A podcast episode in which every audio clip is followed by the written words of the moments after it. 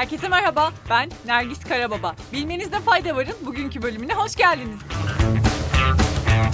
Fed'den sonra kripto para piyasası nihayet nefes aldı. Fed'in sıkılaşma döngüsünü fiyatlayan kripto varlık piyasaları Fed Başkanı Jerome Powell'dan gelen rahatlatıcı açıklamaların ardından nefes aldı. Bu hafta 20 bin dolar sınırına kadar gerileyen Bitcoin, Fed kararının ardından 23 bin dolar eşiğini test etti. Ethereum, Cardano ve Dogecoin'de de yukarı yönlü hareket görüldü.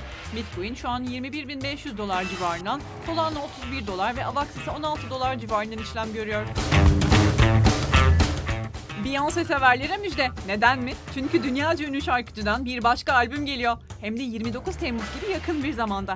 Beyoncé kendi sosyal medya hesaplarından konuya ilişkin minik bir açıklama yaptı ve bunun ardından Spotify, Apple Music ve Tidal'da benzer paylaşımlarda bulundu. Apple Music'te paylaşılan listeye göre ise yeni albümde 16 şarkı olacak. Albümün adı ise Renaissance ve bu Beyoncé'nin 7. solo albümü. Ferrari Eylül ayında SUV benzeri bir modelini piyasaya sürecek. Lüks otomobil üreticisi Ferrari daha büyük, daha uzun ve SUV tarzı bir aracın bu sonbaharda otomobil severleri tanıtılacağını açıkladı. Dahası ilk full elektrikli aracını 2025'te piyasaya süreceğini de duyurdu. Şirketin CEO'su Benedetta Vigna'nın konuya ilişkin açıklaması ise şu şekilde. Tam elektrikli Ferrari bir Ferrari olacak. Şirketin açıkladığı verilere göre ise geçen yılki uluslararası Ferrari satışlarının %80'i yanmalı motorlu araçlardan oluşurken geri kalan %20'de hibrit modeller var. Şirket 2026'ya kadar Ferrari satışlarının %40'ının geleneksel, %55'inin hibrit ve %5'inin elektrikli olmasını öngörüyor.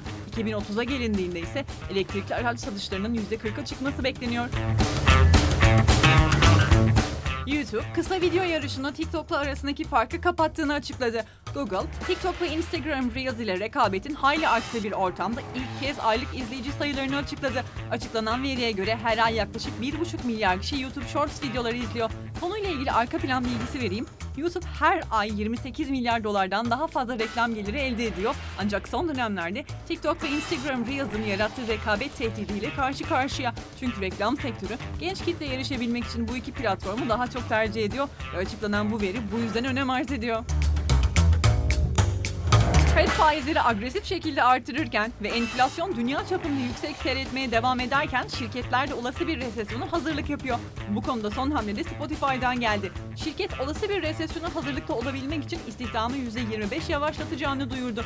Şirket çalışanlarına gönderilen bir mailde önümüzdeki birkaç çeyrek boyunca yeni istihdam seviyesi tarafında itidalli davranacağız ve istihdam hızını biraz yavaşlatacağız dendi.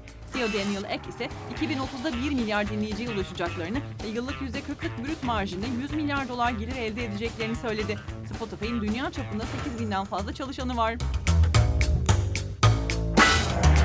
Delta Hava Yolları'ndan ilginç bir haberimiz var. Diyelim Delta Hava Yolları'nı kullanıyorsunuz ve uçuştan önce biraz kestirmek ya da çalışmak için Sky alanlarına girmek istediniz.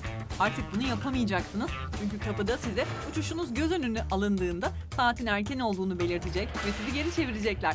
Hayır bu bir şaka değil. Sky Club yöneticisi Claude Russell bu konuyu biz WeWork değiliz diyerek açıklıyor. Delta bu ay içeride ücretsiz yiyecek içecek bulunan, Wi-Fi bağlantısı olan ve hatta bazı durumlarda duş bile olan launchlarda kalma süresini kısıtlayan ilk Amerikan havayolu şirketi oldu. Artık içeri girmek isteyen yolculara uçuş saatleri soruluyor. Örnek vermek gerekirse siz 9.23'te içeri girmek istiyorsunuz ve uçuşunuz 12.25'te ve bu durumda size 2 dakika sonra gelmenizi söylüyorlar. Reuters 2022 dijital haber raporuna göre ruh sağlığını olumsuz etkilediği gerekçesiyle haberleri takip etmeyenlerin sayısı giderek artıyor. Türkiye'de dahil olmak üzere 46 ülkede 93 bin kişinin katıldığı araştırmanın sonuçlarına göre her 10 kişiden 4'ü bazen ya da çoğunlukla haberleri takip etmekten kaçınıyor. Araştırmacılar 2017'den bu yana %9 oranında bir artış olduğuna da dikkat çekiyor. İngiltere ve Brezilya dahil bazı ülkelerde haberleri takip etmekten kaçınanların sayısının son 5 yılda neredeyse iki katına çıktığı belirtiliyor. Özellikle 35 yaş altındakiler olmak üzere çalışmaya katılanların %36'sı haberleri takip etmenin ruh sağlığını olumsuz etkilediğini düşünüyor. Bugünlük bu kadar. Yarın görüşmek üzere. Hoşçakalın.